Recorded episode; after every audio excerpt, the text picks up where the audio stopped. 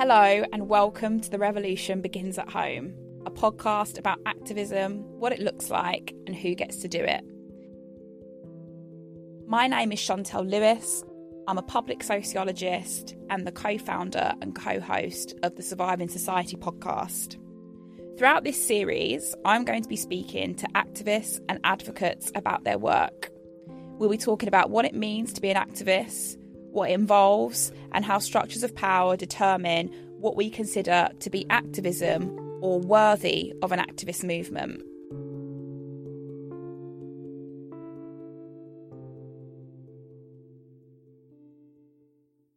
In today's episode, I spoke to Sarah Corbett.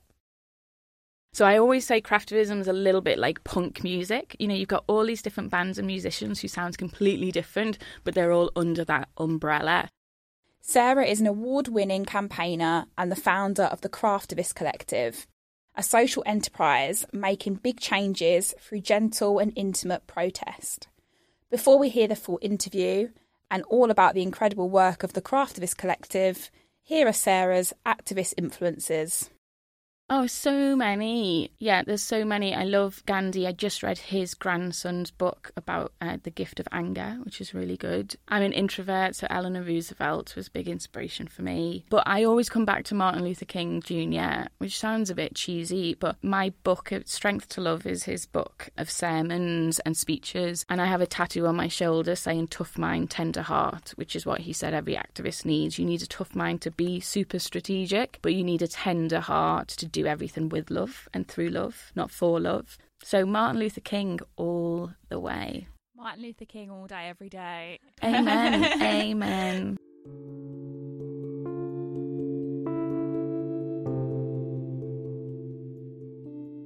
Hello, everyone. I'm so excited today to be joined by Sarah Corbett, who is the founder of the Craftivist Collective. So, Sarah, you are a social enterprise founder, Mm-hmm. an award winning activist, an author, and an Ashoka Fellow. All the A's. All the. A's. and for those that don't know what a Ashoka Fellow is, these are people who work in social change all Mhm. over the world. So you're like a living legend sat in the room with me. Far from it. I'm I'm figuring stuff out as I go along. You, Sarah, I'm going to tell you, you are a living legend sat in front of me. And I told you, when the men come on, they don't shut up telling me about themselves. But when women like you come on, I'm always just so inspired and so excited and want to uplift you because Oh, we're so we we're so bad at like. I'm really of- good at doing it for other people. I Yes, love bigging yes. up other people, but when it's yourself, it's like, oh, you just cringe. I know. And the little scouser on my shoulder is like, who do you think you are you talking good about yourself? No, I totally understand that, but equally, like I've got to gush you up, definitely. Like Thanks, amazing, amazing stuff. so, what is craftivism? Good question. So, craftivism, in its simplest form, is the word craft and activism mushed up together.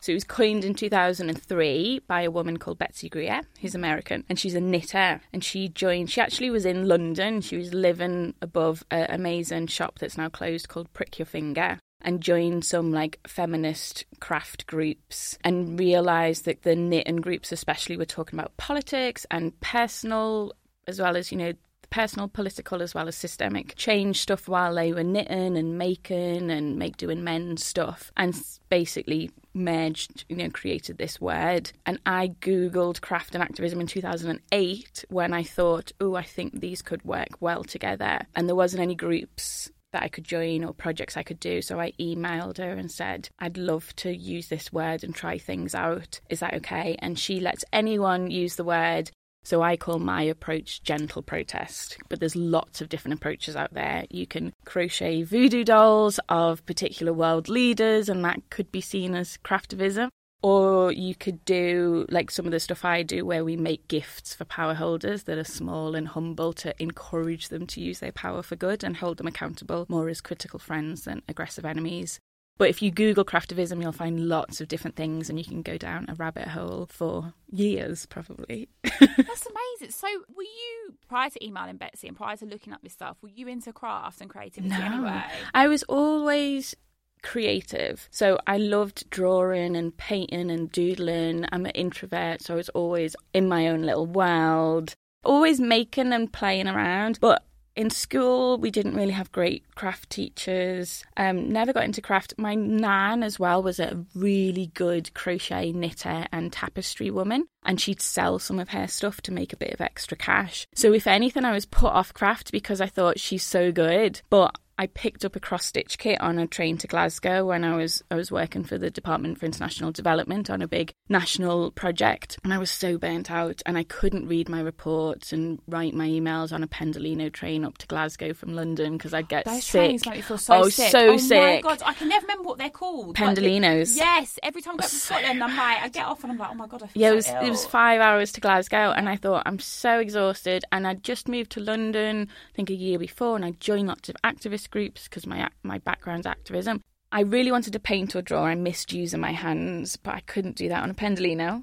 So I weirdly picked up a tiny cross stitch kit of a teddy. It was like a fiver, quite ugly, didn't know what to do with it, but it felt accessible because it's just crosses. So I thought, well, this is something I could try. I can YouTube it. And then I immediately noticed that it slowed me down, it calmed me down, it made me aware how shaky my hands were, how shallow my breath was, how actually exhausted I was as an activist in my job as well as in my personal life. And the process, I thought, oh my word, it's helping me think more critically. I'm less anxious. The people opposite me were asking what I was doing. And I'm an activist, I'm not a crafts person. So as soon as people asked me what I was doing, I was like, if only I didn't say it to them. It was in my head. I was like, if only this wasn't a teddy, if it was a quote from Gandhi, we could talk about inequality. So I started thinking the process could help with activism, and then the object what could the object be to engage people in a quieter, more intriguing than aggressive way? And it just in my head it made sense, but the when I googled stuff there wasn't anything. So yeah, I asked permission to use the word, and then it just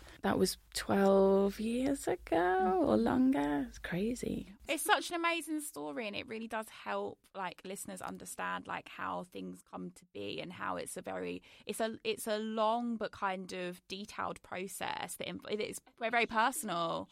It hasn't been like I'm going to do this perfect package thing. It's been where's there a need? Am I the right person to f- fulfill it, or should someone else do it? And really, always starting small rather than big. Because if you start big, thinking I'm going to fix the world and save it, you're sort of fueled by ego, and you might you're setting yourself up to fail. So I think it, yeah, it it is about being organic. And the world changes so much. Like when i started doing the craftivist collective instagram didn't exist. Pinterest didn't exist. Twitter was quite new. It was more online was much more about blogs. Vlogs were not really there. It's a different world. So you've always got to be thinking about what fits in the context we're in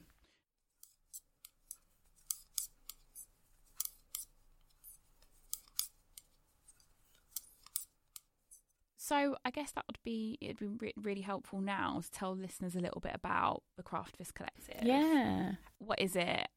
What is it? So it's a social enterprise. It's a it's not like an arts collective where you, you know, get interviewed and you're in it.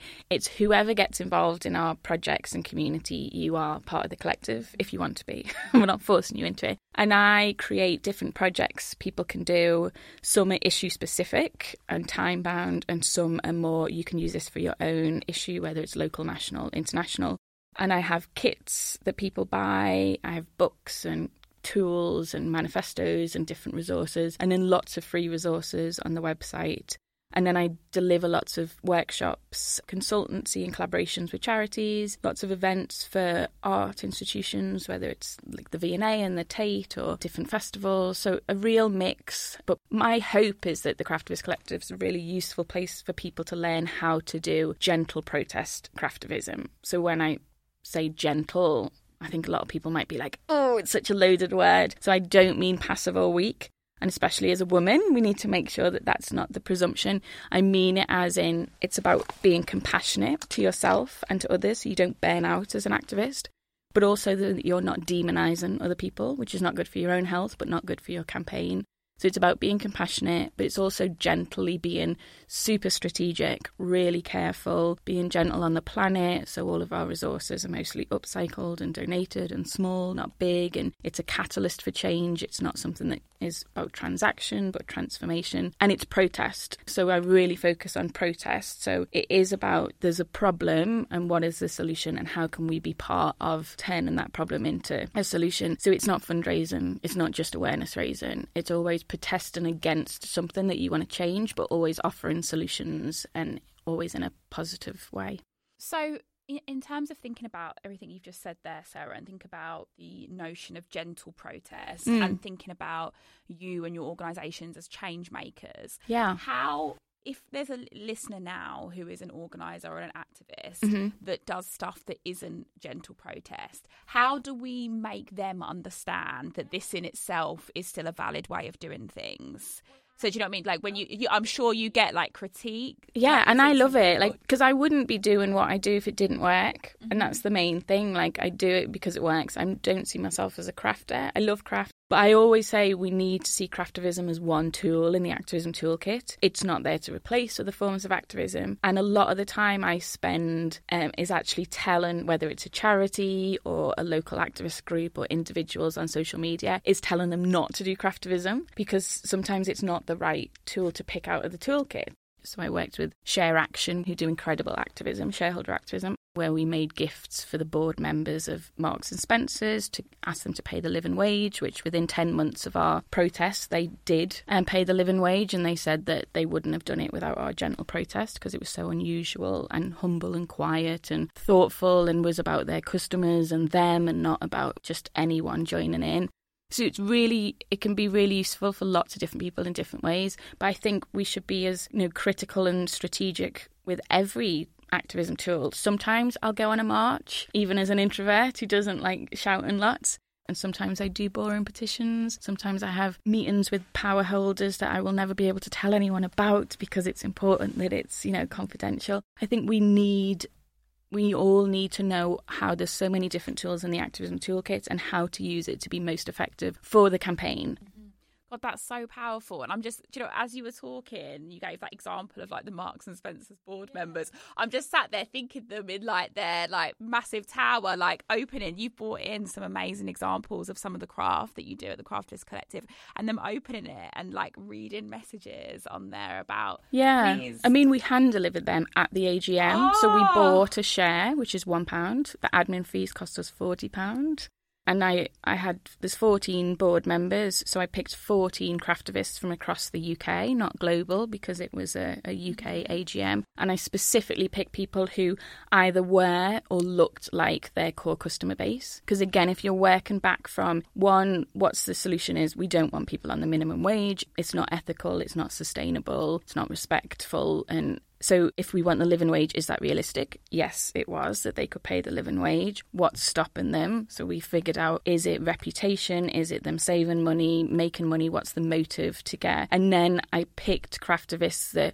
were part of their core customer base because they're going to listen to them much more than someone who isn't. And actually, a lot of activists go for let's have the people directly affected to be the voice, which I think is really important sometimes, but sometimes it can be objectifying and it can be othering, and people are busy.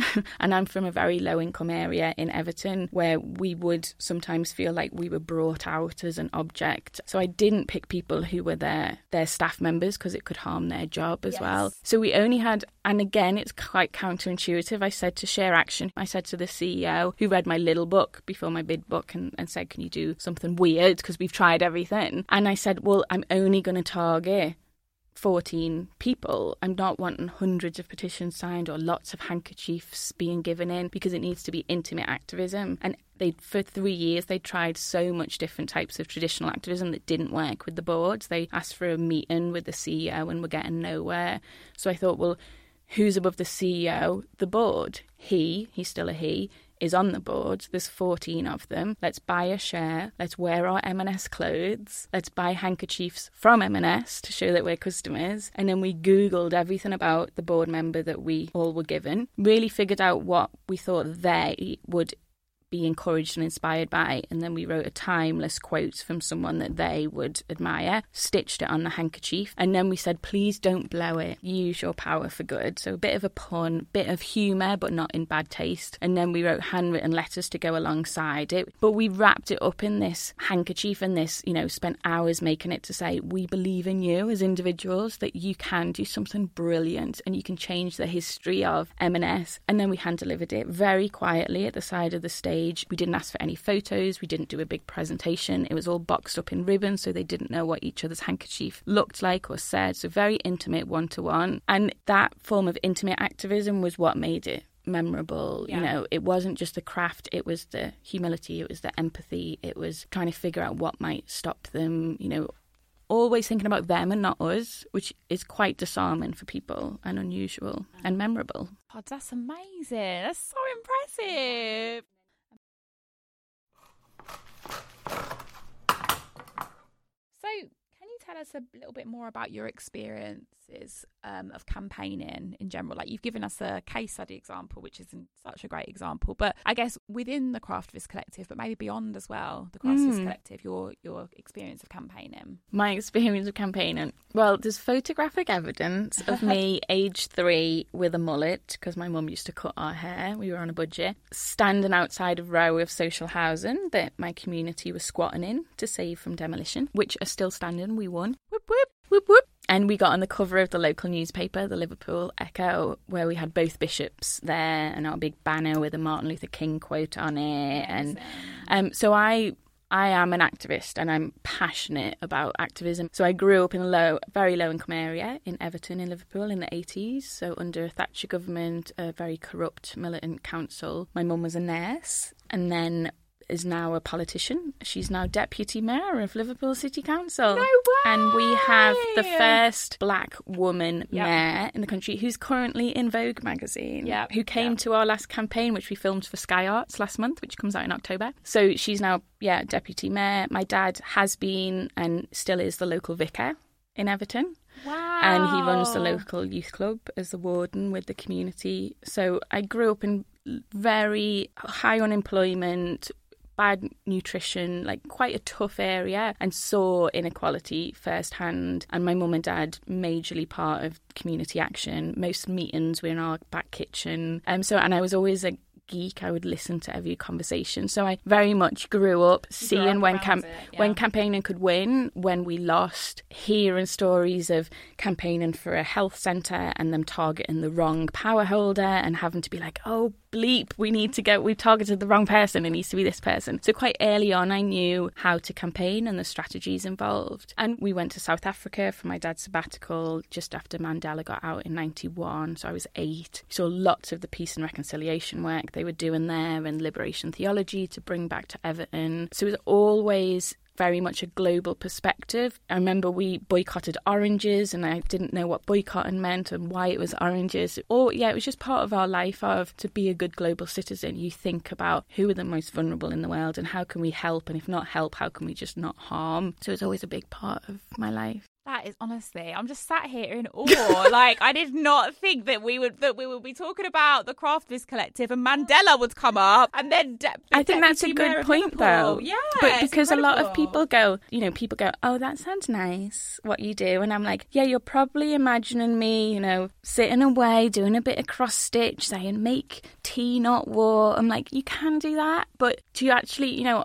Like I said, I wouldn't be doing it if it didn't work. Like, I am really proud to say we have helped change policies and laws and behaviours and hearts and minds where people have told us it has helped them, which is what keeps me going. But there is a lot of presumption and baggage around craft and around women exactly. and activism yeah. and even the word gentle i'm like gentle is such a powerful word it's really hard to be gentle it's much easier to not have self-control and to just go rah and have a tantrum but when you have a tantrum even, you know, rightly so, we need righteous anger, but we need to channel it and control it and do it in the most way to help the cause. Because it's so easy for people to say, I can't listen to you, you're shouting at me. Or people say, I can't talk to them, they've just thrown a milkshake at me. Or how do they know how to do my difficult job? It's easy for them to say, stop global warming now but they're not giving me realistic solutions to do or tangible things. They haven't put themselves in my shoes. I'm always starting from the power holder's position, trying to think the best of them, not the worst, but being realistic and pragmatic. And then I work backwards of where could craft help and where might it not help. And I think with all activism, we need to start from what's the problem? What are the realistic solutions?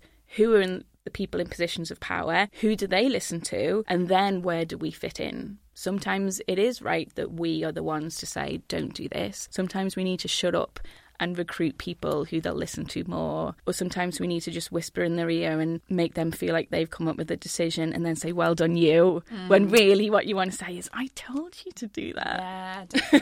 I think one of the things that I'm thinking about as you're talking, Sarah, particularly when you, you spoke about like breaking down the word gentle, is something that's often very much missing within our movements, and that's the centering of love. Yeah. And like, I do, I'm a strong believer in like love being very, very powerful in terms Amen. of activism. And I know that can sometimes sound a bit cliche, cheesy, but it's but so it's really important. hard to be loving. Yeah. Because we live in a very, like to quote Bell Hooks, we live in a very loveless world. Yes. So to actually bring love and center love in how we approach our problems, I do think can be powerful. And yeah, like there's going to be people listening to this now being like, mm, it doesn't sound as, maybe yeah. it doesn't sound as powerful, but I think you have broken down exactly what it is to to think about activism in its multiplicity. Think about activism as part of a toolkit, as what you're saying. Like there are various things that work at various times, and being strategic as well. And and selfishly, you know, it, it's not good for our physical, mental, it's not good for any of our health to be hateful and to presume the worst of people. We can be realistic and pragmatic and say, okay, they've done these awful things in the past, they might have done that. Some people, very rarely, I think we go, we're not going to get anywhere with them. Let's aim for, you know, some people are more on the fence that we can engage with. So doing a power analysis.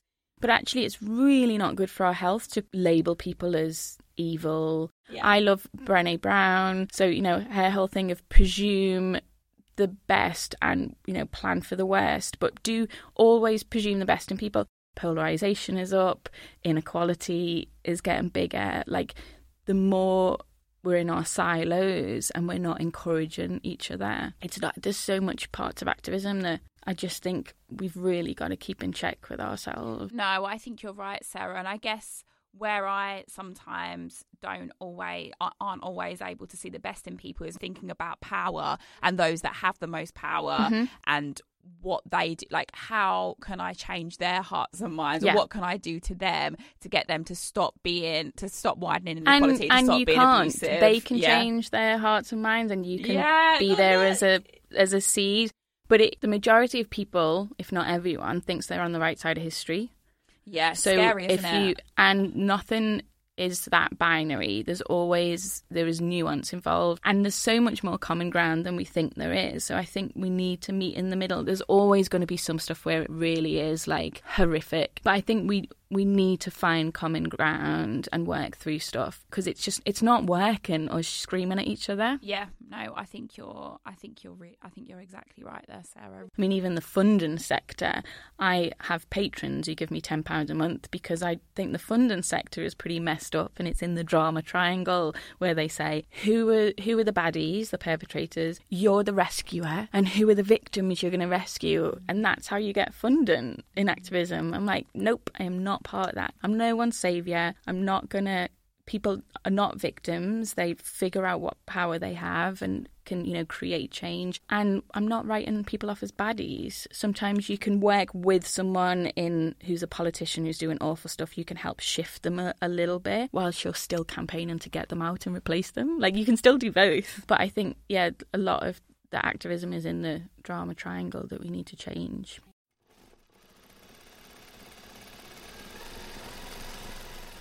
So, Sarah, go, going forwards and just thinking again, like tangibly for the listeners, like what other types of campaigns have the Craftivist Collective worked on and successfully changed policy or changed hearts and minds or changed people's lives?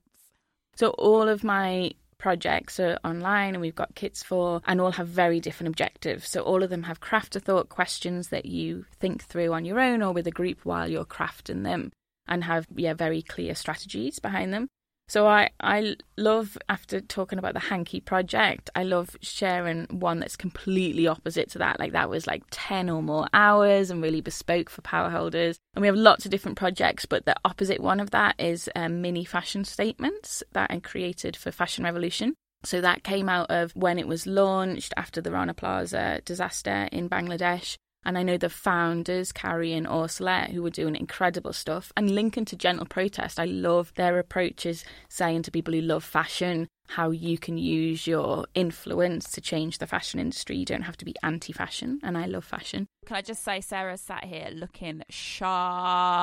I wanted to say, I'm glad that we brought up fashion again. I know we can enjoy fashion and be activists. It's not one or the other. I get my Vogue subscription every month and I love it. It's allowed. And all of their actions were you tag in the brand that you're wearing and then you do a hashtag who made my clothes. So it's curious activism. It's not judgmental. It's saying to fashion brands like, I've bought your clothes. I want to know who made them. So it's very clever but it was all online. So I was trying to think like, um, how do we reach people who don't find it online? So I came up with this project that we've got little kits for now, which are mini fashion statements. So they're little paper scrolls, take about five minutes to do each one. There's three messages, and you pick the one that resonates with you. All of the language is nonviolent communication from Marshall Rosenberg's incredible work. And you write in your neatest handwriting, ideally in a fountain pen, in cursive writing, so not capitals, not spiky letters, very gentle fonts. A message about, you know, what's the story behind this item of clothes? Is it one of joy or pain? Find out more at Fashrev for people to Google for more information and different actions they could take and you roll it up and I have an embossed logo of my scissors and thread, um, all on textured watercolour paper because if you engage in two or more textures you remember it more and it's more luxury paper than cheap. And then you put on the outside, please open me, all lowercase with a smiley face and a kiss so it's not aggressive or scary. And then you have ribbon in your kits which are turquoise, mauve or purple, which are seen as luxury colours. So again it's exciting to make them with your little bow, bit bit posh, and then you shop drop them. So it's the opposite of shoplifting. So you just put one in a pocket of clothes in a shop that you think could be more ethical. So you don't spam people, and then you hope, and it's anonymous, so it's not about you, and you hope that people will find it. And because it says please open me, the again the psychology is that person decides whether to open it or not. So they're much more likely to open it with an open heart and an open mind rather than being screamed at without given permission. And they can find out more with the app FashRev. So very different to changing a law to have people have a pay increase, but just as important of it's reaching people in a gentle way who then start thinking about how they might buy differently it's reaching different media outlets that Fashion Revolution and others were struggling to get into. And I still get people email me now saying, Oh, I did your workshop, or I got your kit, and me and my daughter did it together, or I gave it to my grandmother, and now she's talking about Fashion Revolution. And sometimes it is planting those seeds and see where they go. So all of our projects are so different, but have to be strategic of who are we trying to target, who are we trying to reach, how are we trying to reach them? Is it changing a behaviour? Is it changing a law? There isn't an easy, quick answer, but I, I just encourage people to have a go and then see where it takes them, really. Sarah, that is incredible. Like, honestly, I'm just sat here in awe. Like, I just, no, but I love meeting people that really kind of change, yeah, change my heart and mind. As in, ah. like, I knew that you were a very impressive campaigner and activist, but like getting the detail of it, my rambles. no, the detail is so powerful. Well, I'm doing a handbook at the moment because oh, we've got oh, amazing. little book yellow book of the methodology, and then the handbook's going to be a gorgeous coffee table book. Oh, brilliant! With loads of projects, and we've got a gentle protest colour wheel in there by an amazing colour therapist called Momtaz Begum. She's amazing. And we've got some gentle protest fonts done by Sarah Heineman, who's a, a typographer. So all of the stuff will be there, so you have to get involved. Thank you so much, Sarah. What an inspiring conversation. Oh, I hope it's useful Definitely. and people can find out more online and there's lots of videos to watch and we'll put it all in the episode to notes. Read. So yeah. yeah. check it out, listeners. Yeah. Thank you so much, Sarah. Thank you. Thanks for listening to The Revolution Begins at Home. If you enjoyed it, you should check out other podcasts supported by Content is Queen. This podcast was presented by myself, Chantelle Lewis, and produced by Cerys Bradley. If you want to hear more of our work, there are links in the description. Many thanks to Sarah for talking to us. You can find out more about the Craftivist Collective on their website. If you want to learn more about craftivism, then the Craftivist website is a great place to start, as are Sarah's books A Little Book of Craftivism and How to Be a Craftivist. You might also want to check out the reading list we've included in the description of the podcast. The music for the podcast is from Blue Dot Sessions, with additional sound from freesound.org. See you next time.